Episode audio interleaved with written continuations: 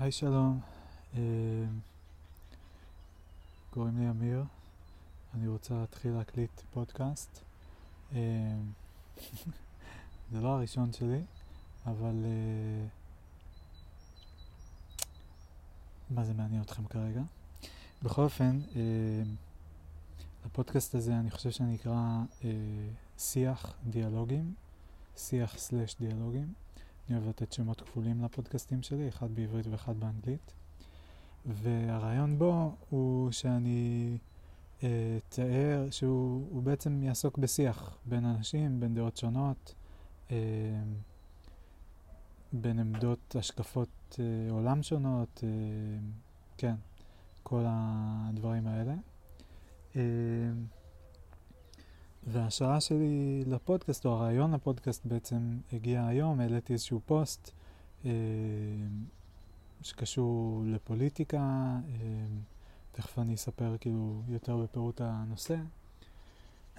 ובעקבות הפוסט שלי, אה, הסטורי, אה, התפתח, התפתחה שיחה מאוד מעניינת עם אה, חבר שביקש להישאר בעילום שם. ו... אה, קיבלתי את הרשות שלו לספר על השיחה שהתפתחה, ויכול להיות שאם יהיו עוד שיחות נוספות ואני אקבל גם רשות, אז אני אשמח להעלות גם את זה, לספר גם על זה. אה, ישבתי עכשיו איזה שעה ומשהו אה, על המחשב, רציתי כזה לעשות פודקאסט רציני כזה, כי בדרך כלל הפודקאסטים שאני עושה הם קצת שכונה, וקצת חשבתי שאולי הפעם אני אעשה את זה כזה יותר רציני. המחשב, אני אקליט כמו שצריך, אה, אני אספר, כאילו אקליט את הטקסט שכתבתי בפוסט, ואז אני אקליט את הדיאלוג ביני לבין החבר, וחשבתי אולי אני אשנה, כאילו אני אקליט את שני הצדדים, ואני אשנה את הקול של אחד הצדדים כדי שאפשר יהיה להבדיל. אה, אבל אז ישבתי ועשיתי איזה שמונה טייקים רק כדי להקריא את החמש אה, פסקאות של הפוסט. ואז התחלתי להקליט את הדיאלוג, והבנתי שזה יהיה מאוד מאוד מאוד אה, המון עבודה לחתוך אחרי זה בדיוק את החלקים שבו אני אומר את הצד שלי ואת הצד שלו, ואני בכלל לא יודע איך לשנות את הכל כדי שזה יישמע אחרת. אז אה, ירדתי לגמרי מכל הדבר הזה, ומה שאני פשוט הולך לעשות זה פשוט אה, לספר. אז אני אקריא קצת אה, את מה שכתבתי, ואז אני אקריא את ההתכתבות בינינו. ואם אני ארגיש שמשהו לא ברור, זאת אומרת לא ברור איזה צד אני עושה, כי אני לא כך טוב בלעשות uh, קולות של שני צדדים, uh, אז, אז אני פשוט אגיד, זה, זה הוא אמר, זה אני אמרתי, וזהו, אני מקווה שזה יעבוד טוב. ו-without further ado, let's get started. אז ברוכים הבאים לפודקאסט שיח דיאלוג. אמ, והיום יש לנו שיח סביב אה, פוסט שאני, אמיר, העליתי הבוקר, סטורי, אמ, והפוסט הוא בעקבות האירועים שקרו בסופש האחרון אה, בירושלים וביהודה ושומרון. היו אה, פיגועים, היו כמה פיגועים. היה פיגוע בליל שבת בבית כנסת, אה, שבעה הרוגים, נרצחים. אה, למחרת בבוקר היה עוד פיגוע שיצאו ממנו שניים במצב קשה. אה, היו, היה עוד ניסיון דריסה בצומת תפוח, והיה עוד ניסיון פיגוע בקדומים. אה, ואם אני לא טועה, זה כל הפיגועים סלש ניסיונות פיגועים שהיו. ו... וזהו, ואני קמתי בתחושה רעה. Uh, תמיד כשמתחיל משהו כזה, אז אני גם נורא נורא מפחד שיקרה לי משהו, או למישהו שאני מכיר ואוהב משהו. אה, או סתם למישהו מהמדינה, או שיקרה למישהו משהו, תכלס זה לא כזה מוגבל, זה אולי בהיררכיה כזאת יש קצת אה, מדרגות. אה, מי שיותר קרוב אליי, אני יותר מפחד עליו, אני יותר חושב עליו. אה, אבל, אה, אבל כל מישהו שמת זה נורא נורא עצוב. זה עצוב עליו, זה עצוב על המשפחה שלו. זה, זה מזעזע, זה פשוט מזעזע, אני לא יכול לדמיין את הרגע גם של להיות במקום בזמן אירוע כזה, של לחשוש לחיים שלי, של להיות באיזושהי דילמה מוסרית מזעזעת של האם לרוץ לכיוון האש ולנסות לראות אם אני יכול לעצור או לעזור, או לרוץ לכיוון השני ולהרגיש שאני פחדן ורק חושב על עצמי, ואולי יכולתי להציל מישהו. פשוט סיטואציה בלתי אפשרית, מזעזעת, כאילו לכל מי שמעורב בזה. אה, וכמובן שאחרי זה מתלווה איזה החשש של התגובות, מה יגיבו מהצד שלנו, מה יגיבו מהצד שלהם, אה, האם תהיה הסלמה, אה, לאן זה ילך. והשאלה של מתי הדבר הזה אי פעם יסתיים, האם גם הילדים והנכדים והנינים שלנו אה, יצטרכו לחיות במציאות כזאת של אה, פיגועים. אה, אז זה מה שעבר לי בראש. אה, בבוקר העליתי את הפוסט, ועכשיו אני אתחיל את הפוסט, אני אקריא אותו, ו... ואז אתחיל את הדיאלוג עם החבר.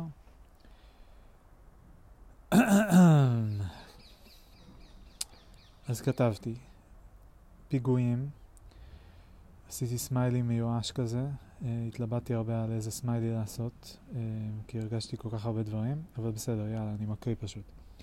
פיגועים, עצב, פחד וחרדה, כעס, תסכול, ייאוש, אשמה. אנשים מביעים תחושות קשות, אנשים מסבירים וטוענים למה זה קרה, אנשים קוראים למעשים, אנשים מתווכחים ומאשימים. חלק אומרים אין מספיק X, חלק אומרים יש יותר מדי Y, משתמשים בקטגוריות כדי להבין את הצדדים. מי צודק? יש תקווה? זהו, זה הפוסט הראשון, הסטורי הראשון, כל פעם אני מבלבל, יש ניואנסים של אינסטגרם. אה, אחרי זה העליתי קצת אחרי זה עוד אחד, אה, שכתבתי בו הרבה ממה שמעסיק אותי גם סביב הנושא הזה וסביב התגובה של ה... אה, הציבורית לנושאים האלה. בדרך כלל יש, התגובה מתחלקת לשני צדדים, נהוג לקרוא להם ימין ושמאל.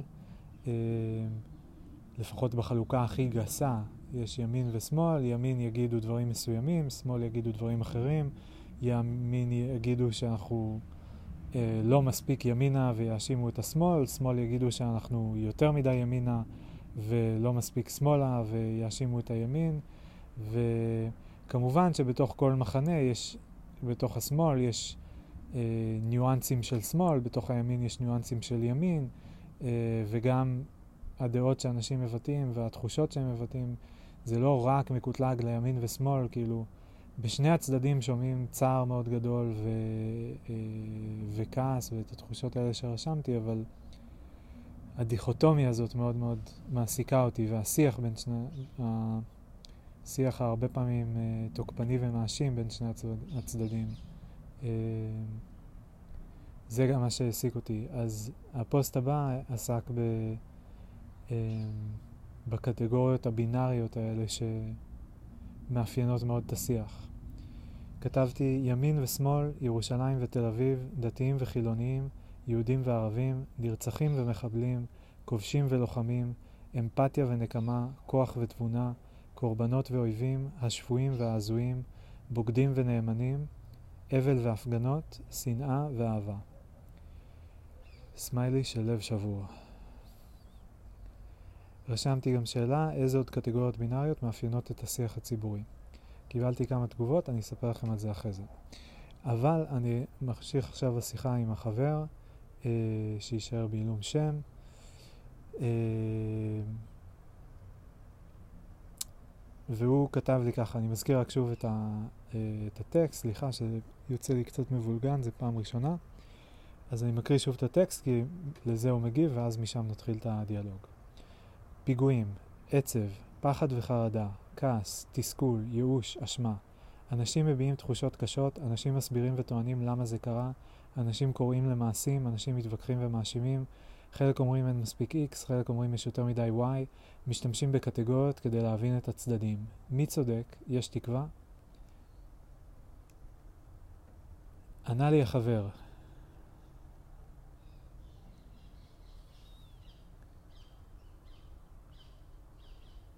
גולל, גולל, גולל. סליחה.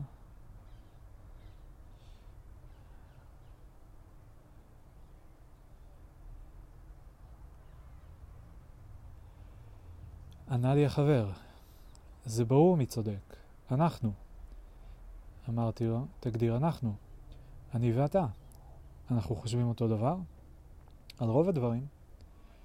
אתה נותן לי הרבה קרדיט, אני מרגיש. אני לא יודע מה אני חושב על רוב הדברים, אני אמרתי. בטח שאתה יודע, דיברנו על זה המון בעבר. עבר הרבה זמן מאז, הרבה מים בדהר. אני בטוח שבליבה הדברים הם דומים. במובן מסוים כן. מה אתה חושב על הפיגועים? שאלתי אותו. מזעזע, אבל גם לא סביר שהכותרת היא המחבל בן ה-13 נתפס ככה וככה. והפתרונות שמציעים לא יפתרו את הבעיה. שאלתי אותו, כי בן 13 הוא לא מחבל? נכון.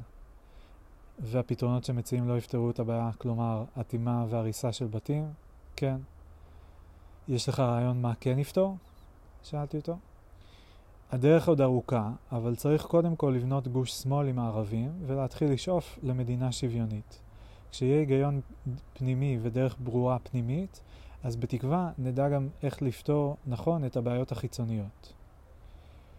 איך לדעתך הימין יגיב לגוש שמאל עם הערבים? שאלתי אותו. בצורה דומה לאיך שהגוש שלנו מגיב עכשיו, הוא ענה. מה לעשות, אי אפשר ששני הצדדים יהיו מרוצים, אבל רק צד אחד צודק. בחזרה לשאלתך מהפוסט, ברור שצריך מדינה שוויונית שהערבים הם שווי זכויות לגמרי, וכל מי שטוען אחרת, טועה. סמיילי של שרג, ידיים מורמות כזה. איך אפשר לדעת בוודאות שזה הצד שלנו, סליחה רגע, אה, הוא כתב מה לעשות, אה, מה לעשות אי אפשר ששני הצדדים יהיו מרוצים, אבל רק צד אחד צודק. אז אני שאלתי, איך אפשר לדעת בוודאות שזה הצד שלנו, שצודק כלומר? זה לא משול למונותאיסט שמאמין שרק האל שלו קיים מכל הדתות? כלומר, מה שהתכוונתי כאן זה יהודי מאמין באלוהי היהדות, אה, נוצרי מאמין באלוהים הנוצ... הנוצרי, מוסלמי מאמין באלוהים המוסלמי, חלקם מאמינים שזה אותו אל, אבל כל אחד מאמין בזה שלו ובזה שאחרים אה, טועים. והמחשבה הזאת של, רגע, ו... אבל אתה נולדת פה לקבוצה הזו ולכן אתה מאמין לזה. ואם היית נולד לקבוצה אחרת, אז כאילו היית חושב שעדיין היית, אם אתה, נגיד, יהודי, היית נולד במדינה אחרת ומתחנך בבית מוסלמי, אתה חושב שהיית באיזשהו יום עוצר ואומר, אה, ah, רגע, לא, סליחה, בעצם היהדות היא הנכונה ואני הולך להיות יהודי, אפילו שנולדתי כמוסלמי, או שהיית נשאר מוסלמי כי נולדת לתוך הדבר הזה, מה שאומר שאתה אה, כאילו מאמין במה שנולדת אליו ולא במה שנראה לך אבסולוטית או אובייקטיבית אה, נכון. זו הייתה הכוונה שלי. הוא ענה, לא, כי דת אמורה להגדיר לעצמך, אמורה להגדיר לך איך לחיות וקשורה בבחירה האישית שלך, בעוד שמדינה סלש פוליטיקה זה משהו קולקטיבי שנוגע לכל החברה. כלומר, עניתי לו, בדת זה לא משנה אם אני יהודי ומישהו אחר הוא מוסלמי ומאמינים דברים סותרים, אבל במדינה אין ברירה אלא להגיע להסכמה, כי, יש, כי אחרת יש התנגשויות. בגדול כן, אם דת אומרת למשל שאנשים מסוימים צריכים לקבל פחות זכויות, אז היא לא לגיטימית לדעתי. או שכולם שווים או שלא, ככה פשוט. למה שאני, כי אני גיי, לא אוכל לעשות דברים מסוימים? אין בזה היגיון. אני עונה לו. גם אני בעד שוויון בפני החוק של כל האנשים, כולל גייז וערבים כמובן. אני חושב שזכויות צריכות להינתן לפי הקטגוריה אזרח, ולא לפי קטגוריות מתחום הדת, גזע, לאום, מגדר ומיניות. בעיה אחת היא שיש קבוצה גדולה שעבורה חלק מהותי בזהות מוגדר על ידי הדת, והם לא רוצים לחיות במדינה שלא מתייחסת לבני דתם באופן מיוחד. בעיה שנייה היא שיש מאבק אלים מתמשך בין קבוצות שונות, המובדלות על ידי דת ולאום, ויש מאזן כוחות אסימטרי ששומר על סטטוס קוו. שוויון זכויות עלול להפר את מאזן הכוחות ולגרום לאלימות לגבור. הוא ענה, זה סטטוס קוו חד צדדי שמטיב רק עם חלק מהאוכלוסייה. לצערי האלימות זה משהו שאין לי פתרון עבורו, וזה גם רוב מה שמפחיד בסיפור הזה. ולגבי זה שהם לא רוצים, זאת אכן בעיה, אבל זה לא אומר שהם צודקים. אין אפשרות להעניק לדת מסוימת עליונות במדינה. זה סותר את השוויון. יכול להיות שהפתרון הוא בצורה של רשויות מקומיות. מי שרוצה לחיות בעיר עם צביון דתי יותר, שיגור בעיר כזאת, ומי שלא, לא. אבל ברמת המדינה זה גדול מדי, יותר מדי אנשים. אז ברמת המדינה, דמוקרטית נטו, שאלתי אותו. מה עושים אם חצי עם רוצה משהו שהחצי השני לא רוצה? איך מחליטים? גם שאלתי. הם עוד לא יודעים מה הם רוצים, הם לא מכירים את זה, הוא ענה. אף אחד לא מכיר. אם יהיה גוש שוויוני ערבים אה, יהודים, לד... לדעתי נהיה יותר מחצי. רק שמאל פלוס ערבים זה יותר מחצי, אם כולם מצביעים. וזה יהיה תהליך ארוך ומפרך, אבל בסוף נצליח. ההיסטוריה מתקדמת רק בכיוון אחד, בינתיים, לפחות. העולם מתקדם, אי אפשר להחזיר אותו אחורה. זה כמו שחברות גדולות פתאום יפסיקו להיות אינקלוסיביות, או שיחזרו להתבדח על שחורים. אז אם שמאל פלוס ערבים, שאני שואל אותו, היו קצת יותר מחצי, היה אפשר לעשות את מה שאתה רוצה, גם אם הימין מתנגד לזה מאוד. איך זה שונה מהרפורמה המשפטית שהימין, שהוא כרגע יותר מחצי, מקדם למרות התנגדותו העזה של השמאל? הוא עונה לי, הרפורמה שהימין מקדם אמורה לעזור לו להפר את השוויון, לדרוך על בג"ץ ולאפשר פגיעה במיעוטים. בסוגריים, כמוני למשל, נגיד למנוע פונדקאות או אימוץ של הורים להט"בים. אין בזה היגיון, ואני גם לא חושב שזה מה שהימין רוצה, זה מה שכמה מושחתים וקיצוניים בממשלה מקדמים, ורוב העם לא מאמין בזה. עניתי לו, וכשאתה אומר העולם מתקדם וההיסטוריה מתקדמת רק בכיוון אחד, האם אתה לא מבטא דעה אחת מתוך אוסף של דעות בעם ומגדיר שהיא הנכונה ואחרות לא משנות? במצב של ריבוי דעות, האם שוויון לא אומר שאף אחד לא יכול להכריז חד צדדית שדעתו היא הנכונה והטובה והמנצחת? אה, סליחה, אני יוצא רגע לשיח מנהלות, אה, אה, ונזכר בשר מהישרדות. ורק אומר שאני טיפה מתקשה פה כאילו בלהקריא, כי לפעמים אנחנו כזה עושים ריפליי אחד לשני ויש כמה threadים כזה במקביל, אז אני כזה מדי פעם מתלבט אם לדלג על הודעה כדי להמשיך את ה-thread ואז לחזור, או אני לא יודע, אז אני מקווה שזה יוצא ברור, אני גם אומר המון, אה, אמרתי לו והוא אמר לי וכאלה, יכול להיות שזה מיותר, אבל כאמור אה, פעם ראשונה אז אני לא יודע. אה, אז בקיצור, הוא רק ממשיך את הנקודה שזה מה שכמה מושחתים וקיצוניים בממשלה מקדמים, ורוב העם לא מאמין בזה. הוא אומר, למשל, ההורים של mm, בן זוג שלו, שהם ימנים לגמרי, מתנגדים מאוד לממשלה הנוכחית. הוא נותן את הדוגמה הזו. Uh, בתגובה למה שאני אמרתי על זה שהוא מבטא דעה אחת מתוך אוסף של דעות ומגדיר שהיא הנכונה, והאם שוויון לא אומר שאף אחד לא יכול להכריז חד צדדית שדעתו היא הנכונה והטובה והמנצחת? הוא עונה, לא. אני חושב שיש כמה ערכים בסיסיים שאי אפשר להתווכח עליהם, וכולם צריכים להסכים. שוויון הוא אחד מהם, כי בלי שוויון אין משמעות לדעות. למשל, זה לא משנה כרגע מה דעתו של ילד כלשהו בעזה, כי אין לו אפשרות לפעול על פי דעתו. זה כמו שאני אגיד שדעתי היא שאתה תמיד טועה, ובגלל שיש שוויון אז זה לגיטימי. אגב, אני חושב שהערכים האלו זקוקים לרענון מדי פעם, מה שהיה נכון לפני אלפיים שנה לא בהכרח נכון היום. אני עניתי לו שאני מסכים. הוא כתב, אני חושב ש-80% מהעם מאמין בשוויון ונגד קיצוניות. Uh, אני המשכתי את הנקודה לגבי האלפיים שנה, וכתבתי, אני גם לא חושב שהערכים הם קדושים, וגם חושב שלדבר על ערכים זה הרבה פעמים שיח שהוא יותר מדי כללי וגס. במציאות אפשר להתווכח שעות רק על סיטואציה אחת ומה נחשב או לא נחשב ערך השוויון בה, בעיניי זה הרבה פעמים מרדד מאוד את השיח. Uh, מצחיק, אבל נראה לי שבהמשך זה בדיוק מה שאנחנו נעשה, נדון על uh, סיטואצ... סיטואציה אחת ומה כן או לא נחשב שוויון בה.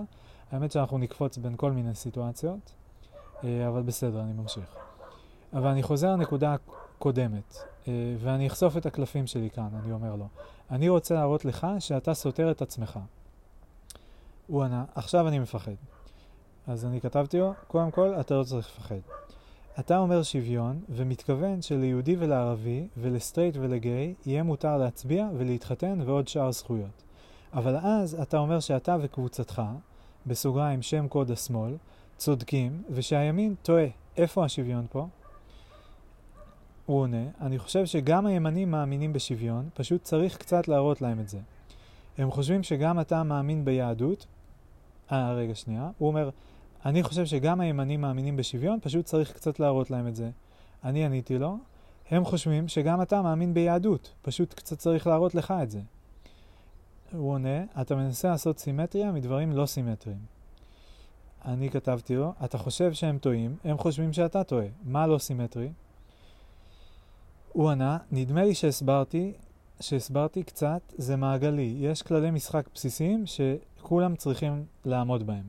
יהדות זה לא ערך בסיסי. אני עניתי לו, בשבילך או בשביל כולם? כתבתי לו גם, גם זה אני לא יודע אם להכניס או לא, אבל בסדר, אני לא אעשה צנזורות עכשיו בלייב. Uh, סליחה אם אני לוחץ עליך, מקווה שאנחנו עדיין ברוח טובה. Uh, הוא כתב, ברור, ואני עשיתי לו לב. Uh, על השאלה האם זה uh, בשבילו או בשביל כולם שיהדות זה לא ערך בסיסי, הוא ענה, בשביל כולם. אני כתבתי לו, ברצינות עכשיו, אתה באמת עומד מאחורי התשובה הזאתי? הוא כתב, הסברתי מה אני חושב, זאת דעתי. אני חושב שגם לדתיים יהיה יותר טוב אם יהיה שוויון. אני שלחתי לו אה, פוסט של אה, הרבנית, שזה חשבון באינסטגרם. אה, כתוב פה, אני לא אפתח את זה עכשיו, תיעוד מרגש, עשרות בני אדם בשירי רגש והדלקת נרות לזכרם של הרוגי הפיגוע בשכונת נווה יעקב בירושלים. רואים אה, קבוצה של אנשים, דגל ישראל, אה, רובם אה, נראים חרדים, מי שלא נראה גם חובש כיפה, אה, ו... וזהו. כתבתי לו, אתה חושב שהאנשים האלו יסכימו איתך? ושוב אני מזכיר, בכוונה לזה שהיהדות זה לא ערך בסיסי.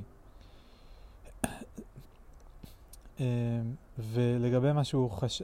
כתב, שהוא חושב שגם לדתיים יהיה טוב יותר אם יהיה שוויון, כתבתי לו, זה לא מסתכם בלחשוב שאתה יודע יותר טוב מהם, או יודע, יותר, יודע מה טוב בשבילם. זה לא הפרה של ערך השוויון לחשוב שהדעה שלך נחשבת יותר משל אחרים. הוא כתב, אני מרגיש שהוויכוח מעגלי. פה אני אעשה רגע פאוזה. אה, אני כתבתי לו באיזה אופן, הוא כתב מה אתה חושב, אה, ו... ואני כתבתי לו, אני חושב שאתה טועה ולא מודה, טועה במובן שאתה מפר את כללי המשחק שאתה מציע. פה אני אעשה רגע פאוזה, להגיד קצת, אה, לצאת שנייה מהדיאלוג ולנתח אותה רגע מהצד. אה, אני אגיד, הבחור שאני מדבר איתו זה חבר טוב שלי, אה, אנחנו יצאנו לדבר על פוליטיקה אה, הרבה בעבר, הרבה זמן אנחנו כבר לא, לא יצאנו לעשות שיחה כזו, אבל בעבר יצאנו לעשות לא מעט שיחות כאלה. אה, בתקופה שבה אה, שנינו הזדהינו בתור שמאלנים. אני כבר לא חושב שאני מזדהה בתור שמאלני. אה, אני גם לא מזדהה בתור ימני, אז אני מהמעצבנים האלה ה-non-binary. אה, אבל בקיצור, עשינו המון המון שיחות בעבר, וזו שיחה ראשונה שאנחנו עושים מזה זמן רב. כשהוא אמר, אני מרגיש שהוויכוח מעגלי, קצת הרוח שלי נפלה מהמפרשים, כי כשמתחילים, כש, כשמישהו מתחיל להרגיש שוויכוח מסוים הוא מעגלי, זה, זה, זה כנראה, אני לא הבנתי באותו רגע בדיוק למה הוא מתכוון, אבל הוא כנראה הרגיש שהוא חוזר על עצמו, ושאני אולי גם חוזר על עצמי, למרות שאני לא, לא, לא הרגשתי את זה באותו רגע.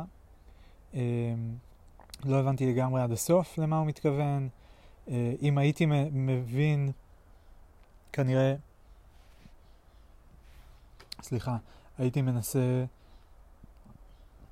להוכיח לו, להראות לו שהוויכוח הוא לא מעגלי או משהו כזה, אמ, אבל נראה לי שגם אז הוא היה, כאילו, איכשהו אני מרגיש שכאילו המילה הזאת מעגלי זה גם שם קוד ל... כאילו, סיטואציה כזאת שקורית לפעמים, שכזה, אתה מנסה לשכנע אותי, אתה לא תצליח, אני מנסה לשכנע אותך, אני לא אצליח, ואנחנו יכולים להמשיך לטעון פה אה, א' מעל ב' מעל א' מעל ב' מעל א' מעל ב' מעל א' מעל ב', וזה פשוט לא הביא לשום מקום. אה, אז טיפה להתבאסתי, וגם עשינו איזה פאוזה נראה לי בשיחה לאיזה פרק זמן קצר. אה, ואז המשכתי, כאילו, כן. וזהו, ובאותו רגע באמת הרגשתי שכאילו, שהוא טועה ולא מודה, הרגשתי שהוא לא פייר, שהוא, אה, שהוא, שהוא מטיף, כאילו שהוא אומר כזה, אנחנו צודקים, הם טועים, מה לא ברור, כאילו, ואני כזה, שהם חושבים שהם צודקים ואתה טועה, מה לא ברור, כאילו, וזה מה שמטריף אותי כל פעם בסיטואציות האלה, שאני אומר כזה, יושבים אנשים בשולחן, סביב שולחן אחד, ומדברים משהו, וכולם שם ככה מחזקים אחד את השני, והם כולם כזה ימנים, והם כזה אומרים, כן, צריך לעשות ככה, צריך לעשות ככה. אה, לא משנה ש... אה, טוב, בלבלתי רגע את המטאפורה. בקיצור, מחרפן אותי הקטע הזה שכאילו שהסימטריות הזאת, אני אף פעם לא מרגיש שמבינים אותי עד הסוף כשאני מנסה לדבר על זה, אבל שכאילו מישהו אחד אומר כזה, אה, כן, לא, הם טועים, אני צודק, וכזה, אבל אבל בחדר אחר יושב מישהו שאומר, כן, לא, הם טועים, אני צודק. כאילו, כולם אומרים את זה, אתם פשוט מחזיקים בדעות הפוכות, כמו יקומים מקבילים כאלה. טוב, לא משנה, נראה לי זה ברור, אני מקווה. אה, זהו, אז בכל אופן, אה, פה הייתה איזה פאוזה, אה, דיברנו רגע משהו אחר, בלה בלה בלה. כן, אוקיי, אני ממשיך.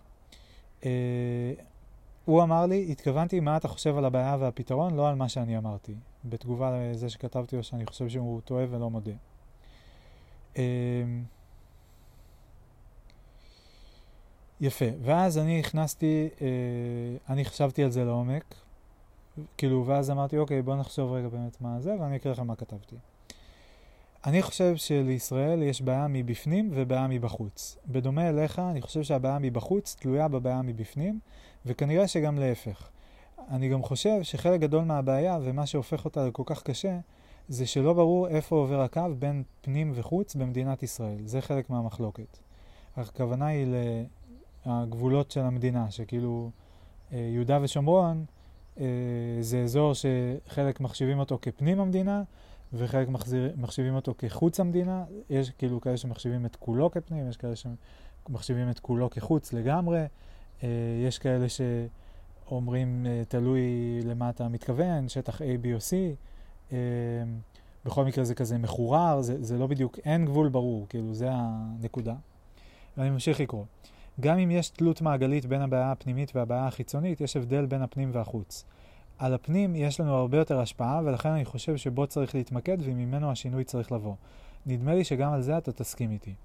אני חושב שהעם מתחלק לקבוצות בעלות אינטרסים שונים והשקפות עולם שונ... שונות. זה בסדר גמור. אני מוסיף עכשיו, זה גם טוב, זה ממש טוב, זה חשוב, זה אפילו חשוב. אה, אני מסק... ממשיך לקרוא.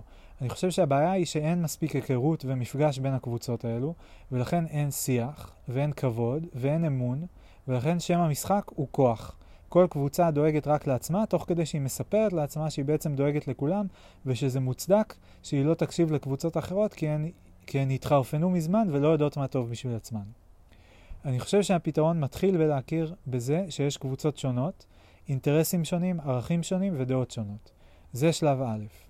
אני חושב שכל קבוצה צריכה להבין מה הקווים האדומים והערכים העליונים של הקבוצות האחרות, ולא להעמיד פנים ששל כולם אותו דבר, או ששל מישהו יותר טוב או נכון או צודק או מתקדם משל מישהו אחר. זה שלב ב'. שלב ג' זה למצוא את הדרך, בסוגריים האלגוריתם, שלוקח אוסף של קווים אדומים שונים וערכים עליונים שונים, ומוצא פתרון כך שאף קו אדום לא יחצה ואף ערך עליון לא יוזנח או יקבל פחות מאת הכבוד המלא שמגיע לו. אני מאמין בסוגריים, יש שיגידו באופן נאיבי ותמים, שזה לא רק שזה אפשרי, אלא שזה יפתור אין ספור בעיות שונות בבת אחת. אני מאמין שזה השורש.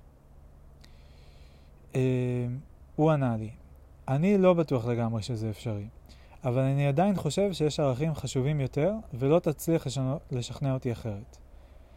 Uh, בסוף אני מונע מאינטרס צר. אני רוצה שיהיה לי טוב, ובשביל זה אני צריך שוויון. הדתיים מונעים מאינטרס אחר לגמרי. הם רוצים לבטל זכויות של אחרים כדי שלהם יהיה יותר טוב. זאת מהות ההבדל. אני לא חושב שכדי שלי יהיה טוב יותר, אני צריך לדרוך על זכויות של אחרים. בסך הכל, חיה ותן לחיות. שכל אחד יעשה מה שטוב לו בלי לפגוע באחר. שאלתי אותו, במה בדיוק אני לא אצליח לשכנע אותך? הוא ענה שיש ערכים אחרים שאינם שו... שוויון ששווים לו. אני אגיד את זה שוב, שיש ערכים אחרים שאינם שוויון ששווים לו. כלומר, שאלתי אותו, יש הרבה ערכים, אבל שוויון הוא ערך עליון בקטגוריה משלו? כן. אה, ולמה אתה לא בטוח לגמרי שזה אפשרי, כל מה שאני רשמתי? הוא ענה, כי לא תמצא סט של ערכים שאין ביניהם התנגשויות ושכולם מסכימים איתו. אפשר לדבר ככה על כל דבר, למשל פשיזם. מי אמר שהם טועים? אולי פשיזם זה טוב? הרי זאת רק עוד דעה, ואין סיבה שלא תהיה צודקת. אז בואו נחפש אלגוריתם שמאזן בין פשיזם לערכים ליברליים ככה שכולם יהיו מרוצים. כלומר, אולי שלטון עריץ זה בסדר, קומץ קטן מרוצה, והשאר סובלים, אבל הכלכלה מתפקדת והביטחון מול אויבים מבחוץ במצב מדהים. אני עניתי לו, אולי צריך לעבור מלדבר על ערכים ללדבר על צרכים, או על זכויות, או על כללי משחק, לא יודע בדיוק. אף אחד לא רוצה להירצח בפיגוע, אף אחד לא רוצה להיות רעב ללחם, אף אחד לא רוצה לסבול ממחלה שיש לה טיפול רפואי. כולם רוצים לנסוע חופשי באוטו בכבישים, ללכת לאירועים חברתיים, להקים משפחה ולגדל ילדים. אם לא לעשות את כל הדברים האלה, אז לפחות שיהיה מותר לעשות, למי שרוצה. האם אפשר לנסח סט כללים כזה שאומר מה מותר ומה אסור לכולם, ואיזה שירותים כל אחד זכאי לקבל? הוא עונה לי, אבל הימנים גם רוצים עוד התנחלויות, ולכפות על חילונים לא להכניס חמץ לבית חולים, ולא לאפשר לשנות טופס הרשמה לגן עם שם ההורה במקום שם האם. אני עונה, אני מסכים שאי אפשר לעשות את המשחק הזה עם כל שתי דעות. חייבות להיות כמה מגבלות או הנחות יסוד לגבי אה, מרחב הדעות שבו עוסקים. אפשר לראות את זה כבר עם הסוגיה של טבעונות. בעיני מי שטבעוני, מי שאוכל בשר זה רצח. איך מגשרים בין שתי הדעות האלו במדינה אחת? נעשה יום כן בשר ויום לא? אני חושב שכנראה יש כל מיני דעות שלא צריכות או לא יכולות להיכנס לזירה הציבורית כי אי אפשר לגשר ביניהם.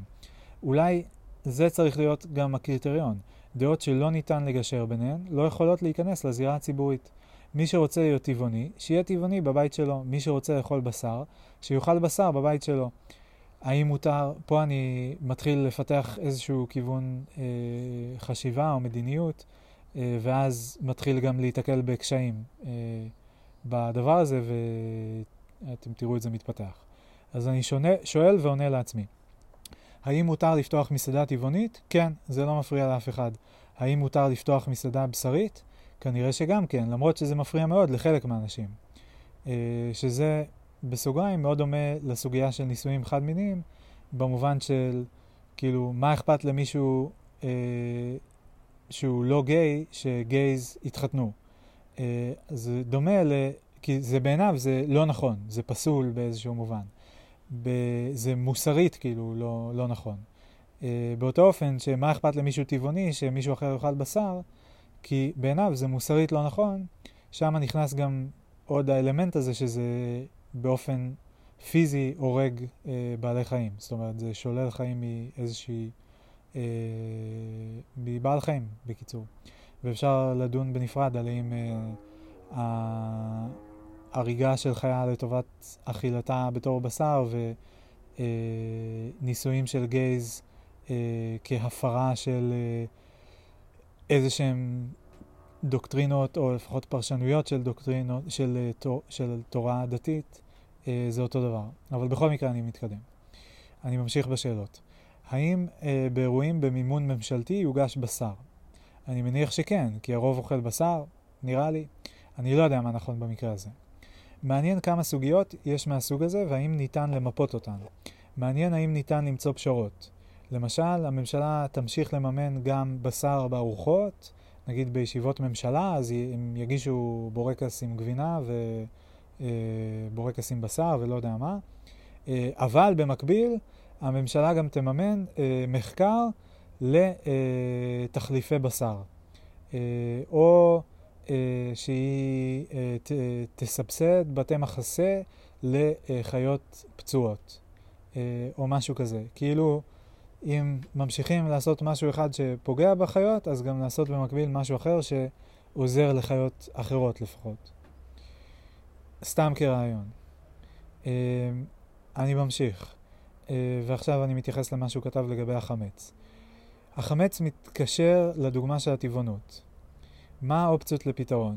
א', בתי חולים נפרדים, שזה בסוגריים העיקרון של הפרדה במרחב. ב', שנה ככה, שנה ככה. כאילו שנה אחת תהיה מותר להכניס חמץ לבתי חולים, שנה אחרי זה לא. או חודש חודש, או... טוב, חודש חודש זה לא רלוונטי כי פסח יש פעם בשנה. אז יום יום, נראה לי הזוי, לא, לא יעבוד. אבל נגיד שנה שנה, סבבה? אז זה על עיקרון של הפרדה בזמן. ג', שכל אחד יעשה מה שבא לו. זאת אומרת, מי שרוצה להכניס חמץ, שיכניס, ומי שלא רוצה, לא יכניס.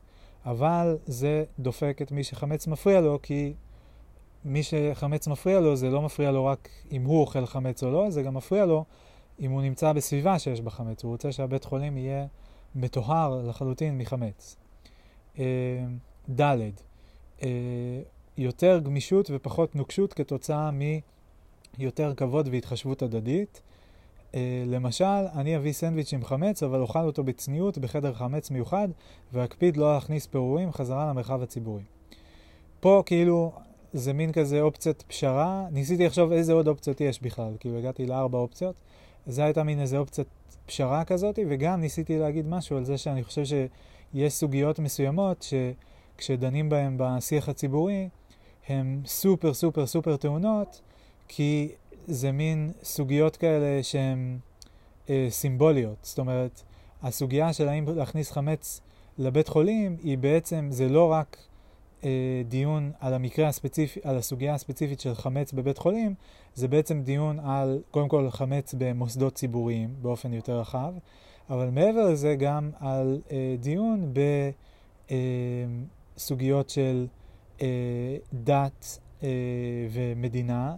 וסוגיות של דת במרחב הציבורי, מתקשר גם לעוד נושא שניגע בו בהמשך, שזה אה, הפרדה במרחב הציבורי, אה, ומתקשר גם אה, באופן כללי יותר לסוגיות של מה שדיברנו עליו מקודם, של איך מאזנים בין דעות שונות, בין אה, אה, ערכים שונים, אה, בין אה, תרבויות שונות ואורח חיים שונה.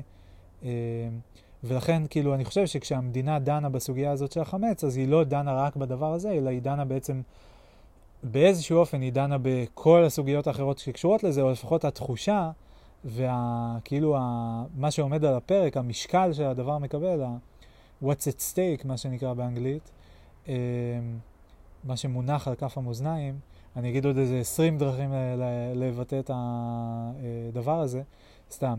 אה, זה הרבה הרבה הרבה יותר כבד מהסוגיה האחת הספציפית, בגלל שזה כאילו אה, דן על עקרונות רחבים יותר.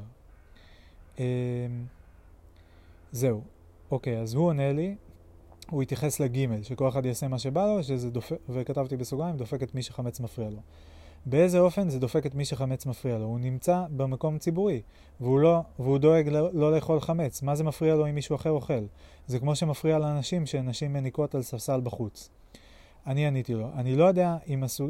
אה, אה, רגע, טוב, עניתי לו גם, בסדר, יש פה עכשיו כמה פרדים, אני רגע אמשיך עם הפרד הזה ואחרי זה אחזור. אה, אני, אני עניתי לו לגבי מה זה מפריע למישהו שמישהו אחר יאכל חמץ. כתבתי לו, אם אתה לא מבין את זה, אז אני חושב שאולי אה, אתה לא מבין משהו בסיסי בדת או בחשיבה הדתית. המצווה היא לתאר את הבית מחמץ, לא רק להימנע מלאכול אותו. אה, זה כמו להגיד שמה זה משנה לי בתור טבעוני אם אתה אוכל בשר. אה, ו...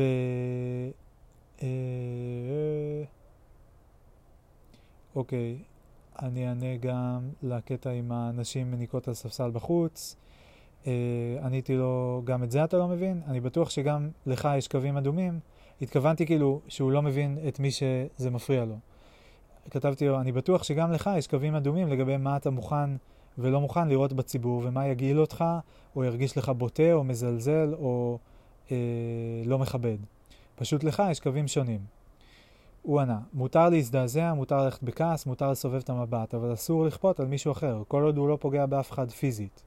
עניתי לו, פגיעה בכבוד וערכים היא, היא לא פגיעה, דריכה על דגל ישראל אין לה משמעות, יריקה על הרצפה ליד אישה שמניקה על ספסל, בסוגריים בלי לפגוע בה, אה, היא לא פגיעה. אה, הוא כתב, זה שיח בעייתי, מה מותר ומה אסור למרחב, לעשות במרחב הציבורי. לא כדאי שניכנס לזה, לא הבנתי למה לגמרי, אבל זה באמת שיח כאילו מורכב. Uh, בהקשר של היריקה על הרצפה ליד אישה שמניקה, הוא כתב זה פוגע במישהו, זה פלישה למרחב הפרטי. למרות שאני לא התכוונתי בהכרח שהוא יורק לרגליה, אבל נגיד מישהו, אני רואה מישהי והעיניים שלנו מצטלבות, אני במרחק של uh, עשרה מטרים ממנה, אבל היא, היא רואה שאני רואה אותה, ואני יורק הצידה. Uh, בלי לפלוש למרחב הציבורי, לא אני, לא היריקה ולא זה. עדיין בעיניי זה מעשה אגרסיבי, זה מעשה שהוא...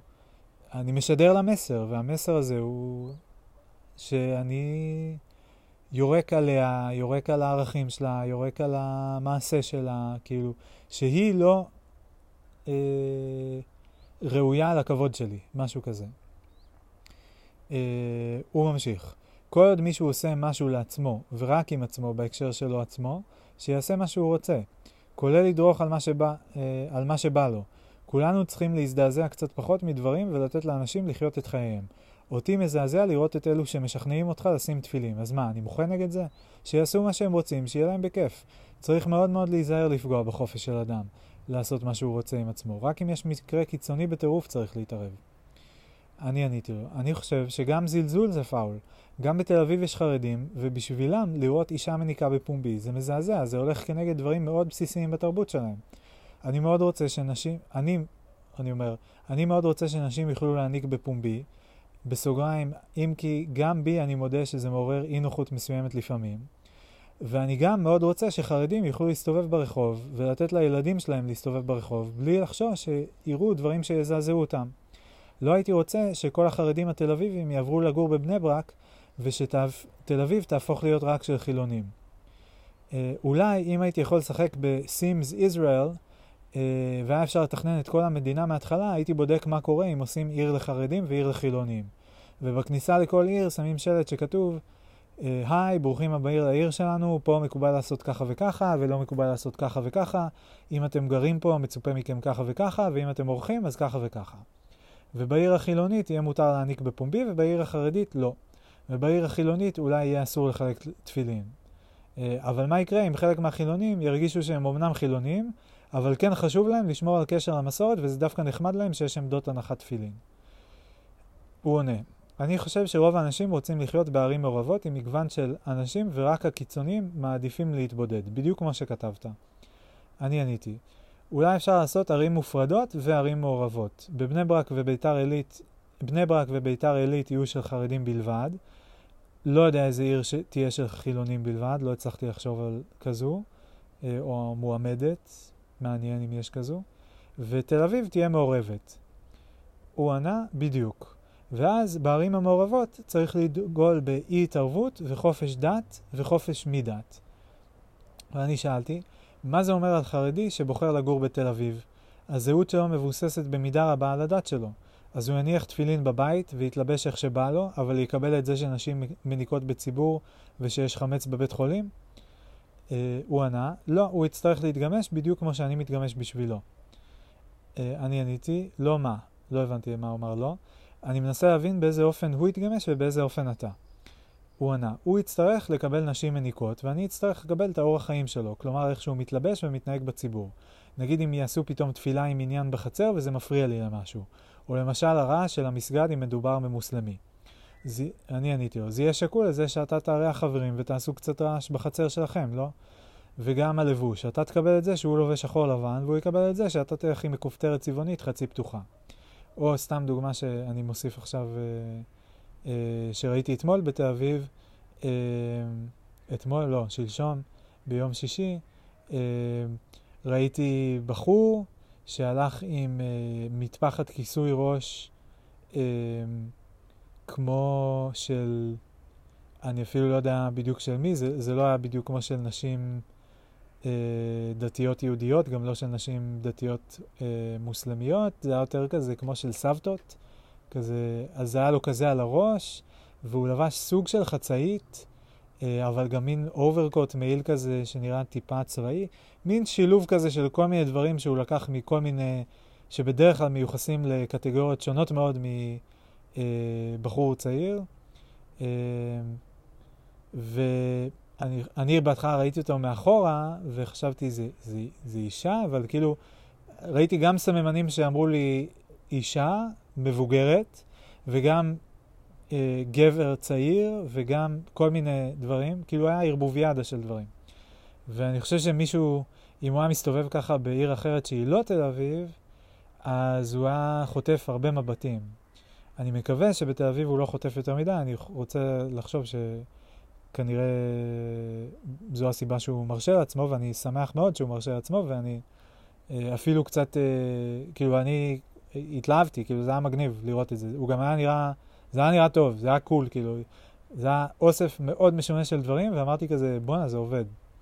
אה, בכל אופן, אז זה סתם הערה צדדית על הנקודה של הלבוש.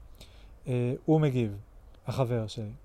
כן, משהו כזה. אבל למשל, הפרדה של נשים וגברים במרחב הציבורי, את זה אי אפשר לקבל. עניתי לו, בעיר מעורבת כלומר, או בכלל? הוא ענה, בעיר מעורבת. אז שאלתי אותו, אז יבטלו את החוף של החרדים בתל אביב? הוא ענה, זה בסדר, כי זה לא פוגע באף אחד ויש מספיק חופים לכולם. מסכים שזאת סוגיה מעניינת. ניתן בהחלט לעשות אירועים או מקומות ספציפיים לקהילה אחת בתור, בתוך עיר מעורבת, כמו מסיבת גייז שאין אליה כניסה לבנות. אבל אם יש מצוקה נוראית של חופים ואין לכולם מקום, אז צריך לחשוב מחדש. אני עניתי, נראה לי שחשוב לזכור שאם לוקחים את ההפרדה, אז אפקטיבית לוקחים את המקום של החרדים, או באופן, בהגדרה יותר מדויקת של כל מי שרוצה הפרדה.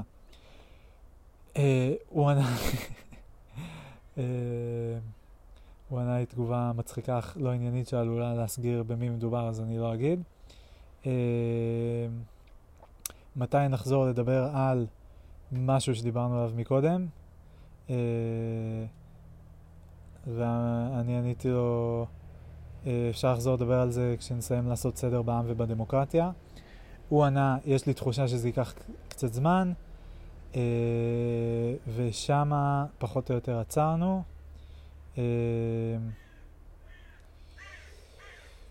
אני רק רשמתי לו, אני מנסה לסכם את כל מה שדיברנו עליו ועל מה הסכמנו ולא הסכמנו. Uh, הסכמנו שכדאי לחלק את המרחב הציבורי והמוסדות הציבוריים לפי קטגוריות ערכים, או למעשה לפי קבוצות, uh, פלגים בעם, כאילו uh, משהו כזה, ושלכל תת מרחב יהיו את הכללים הספציפיים שלו, ואיזושהי אוטונומיה אולי גם על המרחב שלו. Uh, זה סוג של כבר המצב כרגע, אבל אולי אפשר, סלש צריך להסדיר את זה. מעניין אם זו יכולה להיות דרך להגיע ליותר אנשים מרוצים ופחות אנשים מבואסים. עדיין יש סוגיה של איך קבוצה מחליטה לעצמה מה היא רוצה, שיהיו ערכים במרחב שלה, ומה קורה אם זה משתנה. אה, הוא הוסיף וגם איך מחליטים מה קורה במקומות אירועים סלש אירועים מעורבים. אה, זהו, אני אה, רוצה לחזור לעשות איזה טיפה השלמות וגם להקריא איזה כמה קטעים שכתבתי בצד ולא שלחתי לו, שכאילו ניסחתי לעצמי ובסוף החלטתי לא לשלוח לו, אבל אני כן רוצה להכניס להקלטה. אה, אני אגיד שכשהשיחה הסתיימה, אה, הרגשתי שהוא סיים אותה, נראה לי שהוא... או שהספיק לו, הוא גם היה צריך לעבוד, אני לא עובד היום והוא כן עובד, אז... אה, אה, אז היינו צריכים לסיים, ואני קצת הרגשתי כזה של...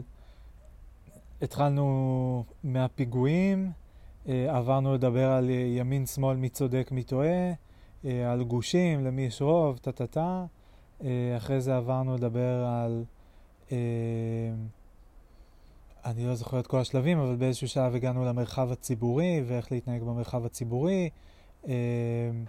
ודיברנו על, על הזכויות, והאם זה אותו דבר כאילו איך מגשרים, כאילו יש כל מיני, כאילו האם, איפה יש בעיה עם העיקרון של חיה ותן לחיות, כשהחיה של מישהו אחר הוא פוגע בך באיזשהו אופן, לא פיזית, אבל הוא פוגע בערכים שלך או בכבוד שלך, כמו למשל שמישהו אחר יאכל חמץ, או שכלפי דתיים, או שמישהו אחר יאכל בשר כלפי טבעונים, או שמישהי תניק אה, אה, בציבור כלפי אה, חרדים, אה, או בכלל אנשים שהם דוגלים יותר בשמירה על אה, אה, צניעות של הגוף.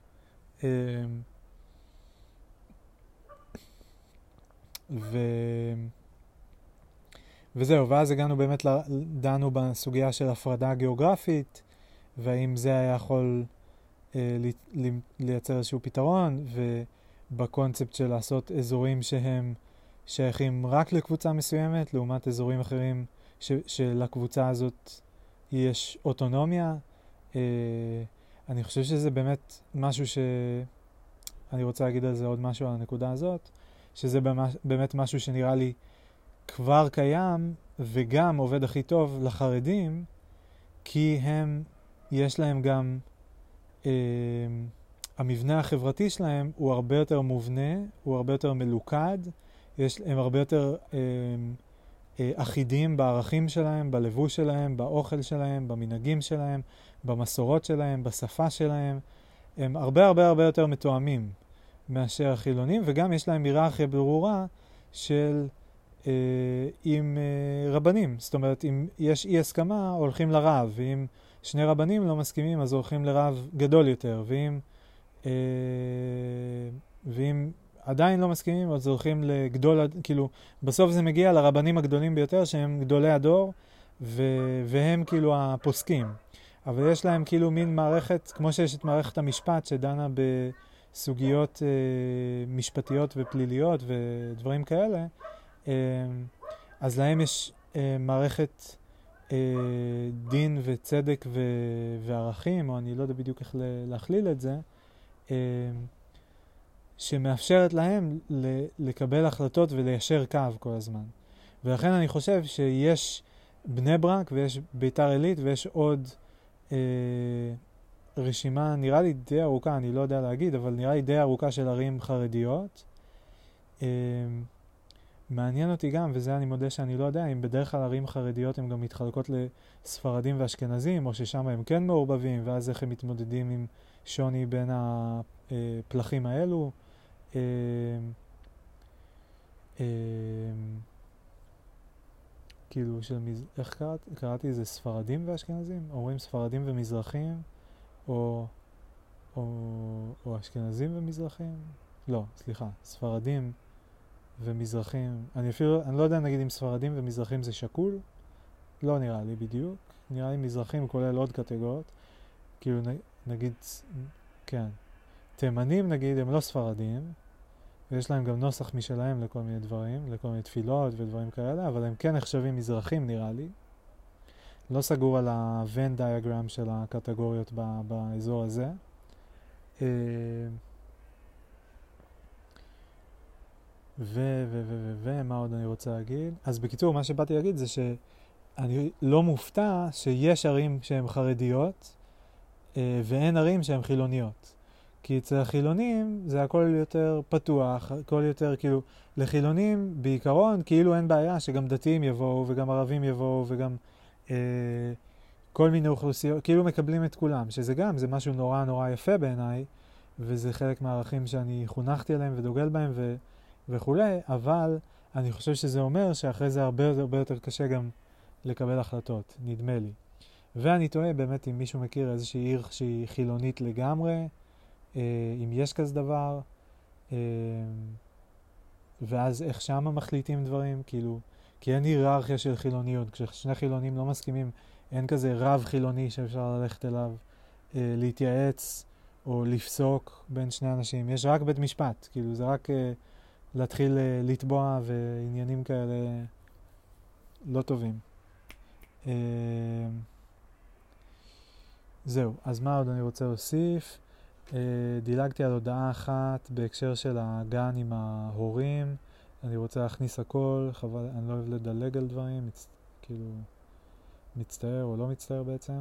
איפה זה היה? Uh,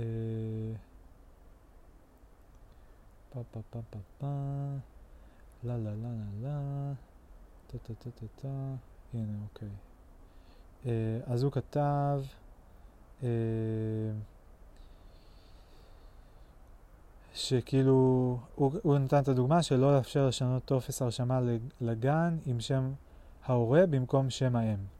שם ההורה במקום שם האם, ואני עניתי, אה, אני לא יודע אם הסוגיה הזו נגיד הייתה, עדיין הייתה מהותית באקלים של יותר כבוד ופחות מלחמה, ופחות מלחמת משוך בחבל. בגנים של חרדים אפשר להמשיך לכתוב שב, שם האם, אה, שם האם, ובגנים של, של חרדים אפשר להמשיך לכתוב שם האם, ובגנים של חילונים אפשר, אה, אה, אני מאמין שלרוב האנשים לא תהיה בעיה עם זה שיהיה כתוב שם ההורה. אה, אולי אפשר באיזשהו אופן ליצור סוגים של גנים לפי סטים של ערכים, קצת, שזה בעצם פשוט, נראה לי זה כבר סוג של, תכלס יש את זה, אה, ואז אולי אני לא מספיק בקיא בסוגיה הספציפית הזו, וכאילו בדיון הציבורי שלה, אבל כאילו כמו שיש מוסדות חינוך אה, ערבים, חרדים, דתיים, אה, ממלכתיים, אה, כן, גם, גם בקטגוריות של החינוך אני לא הייתי סגור. אני יודע שיש ערבי, חרדי ודתי, ואז הנחתי שהאחרון הוא חילוני, למרות שגם שם לא נראה לי שקוראים לו חילוני, נראה לי קוראים לו ממלכתי או משהו כזה, אבל יש גם ממלכתי דתי. Uh, ובחיפוש מהיר בוויקיפדיה לא, לא הצלחתי למצוא איך זה מתפלג, אז גם זה לא ממש ידעתי. Uh, מה האונתולוגיה של uh, מוסדות החינוך בארץ. וזהו, ושוב, כאן גם ניסיתי להעביר את הנקודה שגם נראה לי שיש, כשרף הלחץ יורד, רף האמון עולה, אז, אז כאילו יותר פשרות נמצאות. זה קצת כמו מין כזה מפלס מים שיורד, ואז פתאום יותר אדמה מתגלית ויותר גשרים בין איים, מה שקודם נראו כמו איים נפרדים, אז המים יורדים ופתאום רואים שיש אדמה שמחברת בין האיים. מטאפורה. זהו, אה, אני רוצה אז רק אה, דבר אחרון להקריא גם את הדברים שכתבתי בצד, וזהו, נקפל את הפרק. אה,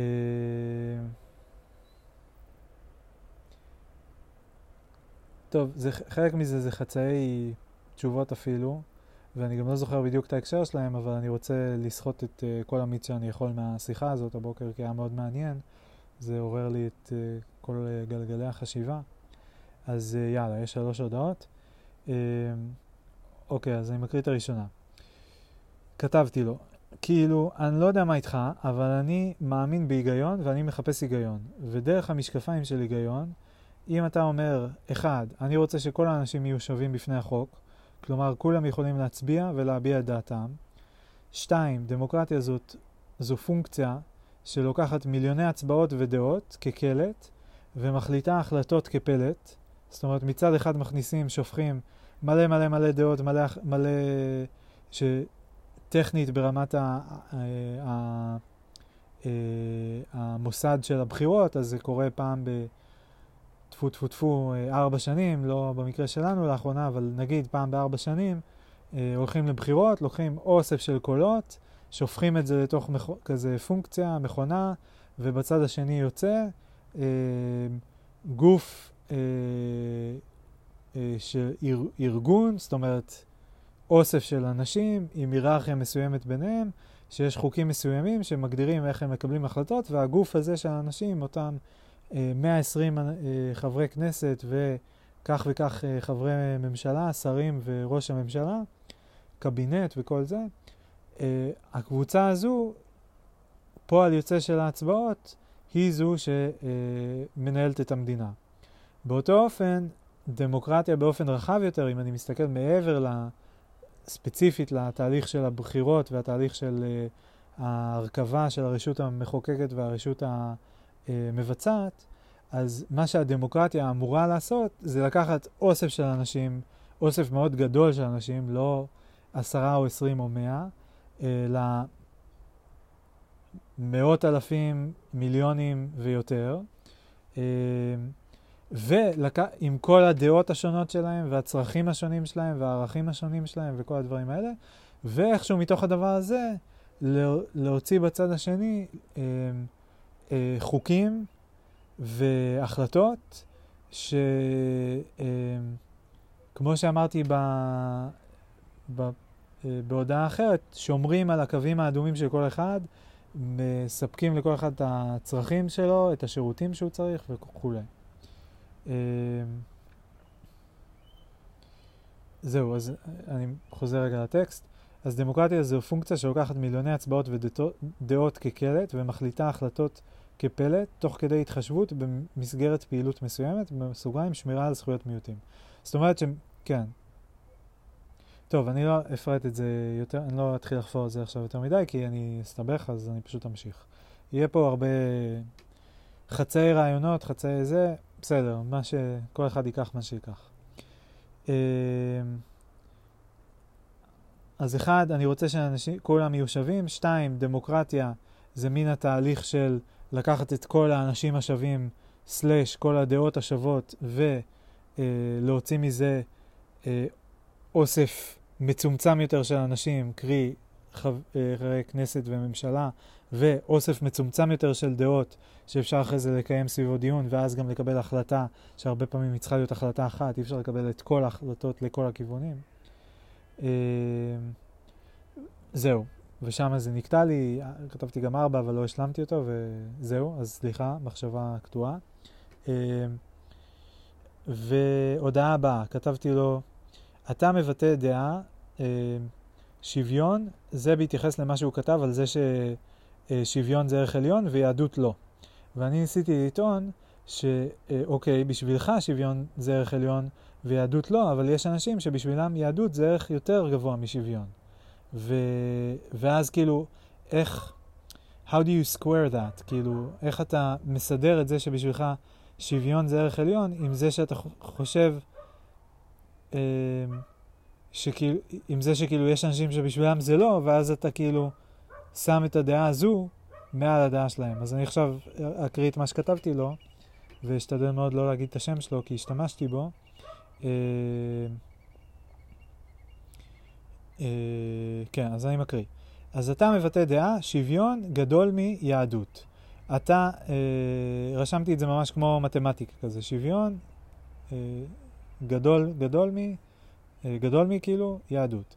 אה, ואתה או לא מכיר בזה שיש דעה יהדות גדול משוויון, או חושב שזה לא משנה. איך לא משנה? כי הדעה שלך תהיה לשיטתך טובה גם למי שחושב הפוך ממך. אבל יש איש אחר, אה, נקרא לו אה, הפוכי, שחושב יהדות גדול משוויון. זאת אומרת, אתה חושב שוויון גדול מיהדות, אני לא יודע אם זה עובר בעל פה כמו שזה עובר בטקסט כשרואים את זה. שוב, פיילוט, מנסים, יאללה. אז אתה, אתה אומר אה, שוויון גדול מיהדות, הפוכי אומר יהדות גדול משוויון. לא ברור אם הוא אה, שמע או לא שמע עליך ועל הדעות שלך, אבל זה לא כל כך משנה לו. זו דעתו, והוא חושב שגם לך יהיה יותר טוב אם המדינה תהיה יותר יהודית. הוא לא בעד לשלול לך את הזכויות, חס וחלילה, הוא פשוט חושב שבנושא הזה אתה טועה. כנראה בגלל הבית שגדלת בו, או החינוך שקיבלת בבית ספר, או התכנים שאתה צורך בטלוויזיה וברשתות. איך זה לא סימטרי? מה אני מפספס? הדרך היחידה להגיע מהדעה של אה, ישרי לדעה של הפוכי, אה, סליחה, הד, הדעה של, אה, אוקיי, אולי אני אשנה את זה לאלף ובית. הדעה ש, ש, דעה א' שווה לדעה ב', אה, הסתבכתי, הסתבכתי נורא. בסדר, יאללה, ממשיכים. Uh, הדרך היחידה להגיע מזה ששתי דעות הן שוות, לזה שדעה אחת היא יותר שווה, מה שנקרא, מדעה אחרת, זה להגיד שהבן אדם שמחזיק את הדעה היותר שווה, הוא יותר שווה מהבן אדם שמחזיק את הדעה הפחות שווה. ניסיתי לטעון שכאילו אין דרך לברוח מזה. אם אתה חושב שכאילו, אם לא דרך היגיון להסביר דרך טיעונים למה דעה אחת אה, היא, היא, יש לה, היא יותר נכונה, או אפילו יותר נכון להגיד, ההשלכות שלה הן יותר רצויות מדעה אחרת, אז, אה, אז כאילו, איך, איך יוצאים מהמשוואה הזאת? אני, זה מה שניסיתי להגיד. אני מסתבך גם עכשיו בלהסביר את זה. אה, באיזה, כאילו, ובאיזה אופן עושים את זה? על ידי זה שמישהו, כאילו, מה שאני מנסה להגיד זה כאילו איך בן אדם מסביר לעצמו את זה שכאילו הוא חושב שהוא צודק ואחרים טועים.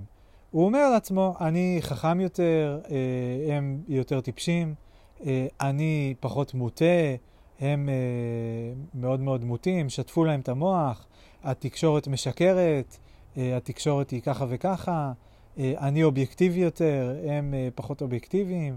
אה, אני ערכי יותר, הם פחות ערכיים, אה, אני שפוי יותר, הם הזויים. כל מיני, יש את כל המילים האלה של כאילו, אה, אלן קורא, היה קורא לזה one-upmanship, כאילו אני, אחד, אני קצת מעליך, אני, אני כזה, אתה פה, אני פלוס אחד, אחד מעליך כאילו. אז uh, אני אומר שאין דרך כאילו לבוא בסיטואציה של ריבוי דעות ולהגיד על דעה מסוימת, לא, זאת הדעה הנכונה, בלי לבחון את כל הדעות ולנהל שיח, דיון, סביב הדעות ולהבין מאיפה הן באות ולנסות לגשר ביניהן. Uh, זה לא קל, לא הצלחנו, אני והחבר, לעשות את זה, בטח שלא עד הסוף, לא פתרנו את כל בעיות הדמוקרטיה, אבל uh, אני לא רואה דרך אחרת, כאילו אני לא מבין איזה דרך אחרת יש חוץ מלהמשיך לטעון, לא, אני יותר טוב, אני uh, יותר צודק, והאלו שמה בצד, לא משנה אם איזה אספסוף, הם קטן, עזבו, תתעלמו, הם ישכחו, הם יירגעו אחר כך, הם יבינו שהם טועים, כאילו, בלי פשוט להתעלם, פשוט להתעלם מחלק מסוים בעם וקטגוריה מסוימת של דעות, שהיא שונה מהדעה שאני מחזיק. זה הנקודה שלי. אה, אפשר למצוא המון פרמטרים להיאחז בהן, אבל בסופו של דבר זה הכל אמצעי כדי, אמצעים כדי להצדיק למה דעה אחת, שהיא במקרה תמיד של מחזיק הדעה, נחשבת יותר מדעה אחרת, שהיא הרבה פעמים של מישהו שלא נמצא בחדר, אה, כדי להגן על הדעה שלו. אם אתה מאמין בשוויון, זה, יותר, זה אומר שאתה מאמין שכל הדעות שוות בפני החוק. אה, וכאן שמתי כוכבית, אה, אולי לא כל הדעות, אולי יש איזשהו, סליחה, קו אדום. אה, ובאמת דנו בזה סביב השאלה של מה אם מישהו בא ואומר, אוקיי, אז פשיזם או משהו כזה. ועוד כוכבית, אבל מה עושים אם יש דעות שונות לגבי הקווים האדומים? אז כאילו, אולי צריך קודם כל לנהל דיון לגבי הקווים האדומים, ואז משם אה, לנהל דיונים יותר ספציפיים בתוך, אחרי שכבר הסכמנו על הקווים האדומים. אה, אני ממשיך, ואם כל הדעות שוות, איך מקבלים החלטה כשיש דעות סותרות? התשובה שלי היא דרך דיון. מה כללי המשחק לדון בדעות שונות וסותרות? התשובה שלי היא היגיון. Common sense, כן? היגיון פשוט, זה מה שמחבר בינינו, כן? ככה אנחנו מצליחים לתקשר אחד עם השני. יש לנו שפה, לשפה יש היגיון מסוים. שפה אפשר להשתמש בה כדי להגיד דברים הגיוניים, ואפשר להשתמש בה כדי להגיד דברים לא הגיוניים, אבל בהנחה שיש איזה משהו שמסתתר שם מתחת לשפה שהוא היגיון, אז זה צריך להיות בעיניי כללי המשחק לאיך מקיימים דיון. היגיון וכבוד, אולי זה, זה, אולי זה קו אדום בעיניי.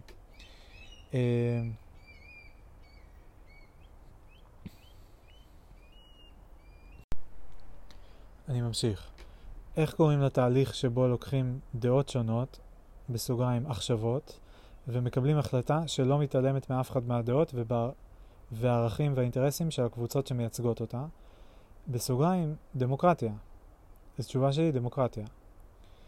ואם אתה אומר שמבין כל הדעות רק שלך צודקת, אז א', או שאתה לא מכיר בזה שיש דעות סותרות, זה משהו שקל למצוא לו, זה משהו שקל מאוד למצוא לו עדויות, ומלכתחילה ממנו נובע כל הקושי פה, כי אם הייתה תמימות דעים לא הייתה בעיה. Uh, ב', או שאתה לא מקבל את שוויון הדעות ואתה לוקח לעצמך סמכות שאתה לא נותן לאחר, וזה משהו שאתה לא רוצה שיעשו לך, אז למה לעשות את זה למישהו אחר? אוקיי, הפסקה האחרונה הזאת, ההודעה האחרונה הזאת שכתבתי, היא בעיניי הסיכום הכי מעניין של כל השיחה, ואני עכשיו הקראתי את זה בצורה מבולגנת ומגומגמת, אה, אז אני אקריא את זה רגע עוד פעם. אה, מההתחלה והפעם בלי הערות. אם אתה מאמין בשוויון, זה אומר שאתה מאמין שכל הדעות שוות בפני החוק. בס, אה, עם כוכבית שעל הקול הזה. אבל אני רגע ממשיך. ואם... לא מצליח לקרוא את זה בלי לעצור את ההערות.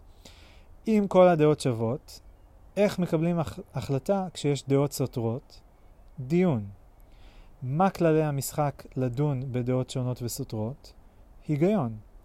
איך קוראים לתהליך שבו לוקחים דעות שונות עכשוות, בסוגריים עכשוות, ומקבלים החלטה שלא מתעלמת מאף אחת מהדעות והערכים והאינטרסים של הקבוצות שמייצגות אותה, אה, אותן, כאילו את הדעות? דמוקרטיה. עוד פעם, אז אני. אני בעצם אומר, מה זה דיון? דיון זה לקבל החלטה כשיש דעות שהן כולן שוות, אבל הן סותרות. הן שוות בערך שלהן, במשקל שהן מקבלות, אבל הן סותרות במה שהן אומרות. איך מקבלים החלטה? דיון. מה, אה, מה זה היגיון? אני כאילו אומר עכשיו הפוך, אבל זה לא נשמע טוב. וואי, אני עושה בלאגן, כל ההקלטה הייתה סבבה עד הסוף, שעכשיו אני פשוט עושה פה בלאגן. אבל בסדר, יש פה ג'וס, אני מנסה כאילו לסחוט קצת את הג'וס. יאללה, אני, אקריא, אני פשוט אקריא את זה פעם אחרונה ואני אסיים, אני לא אגיד בדיוק בדיוק את כל מה שאני אומר, ובסדר, זה רק ההקלטה הראשונה. אם כל הדעות שוות, איך מקבלים החלטה כשיש דעות סותרות? דיון. מה כללי המשחק לדון בדעות שונות וסותרות? היגיון. איך קוראים לתהליך שבו לוקחים דעות שונות בסוגריים אך שוות ומקבלים החלטה שלא מתעלמת מאף אחת מהדעות והערכים והאינטרסים של הקבוצות שמייצגות אותן. מקבלים החלטה שלא מתעלמת מאף אחת מהדעות ומהערכים והאינטרסים של הקבוצות שמייצגות אותן, את הדעות כלומר. דמוקרטיה. אם אתה אומר, אם אתה, החבר שלי או כל אחד, אומר שמבין כל הדעות אה, רק שלך צודקת, אז או שאתה לא מכיר בזה שיש דעות סותרות, או שאתה לא מקבל את שוויון הדעות ואתה לוקח לעצמך סמכות שאתה לא נותן לאחר. וזה לא משהו שאתה רוצה שיעשו לך, אז למה לעשות את זה למישהו אחר?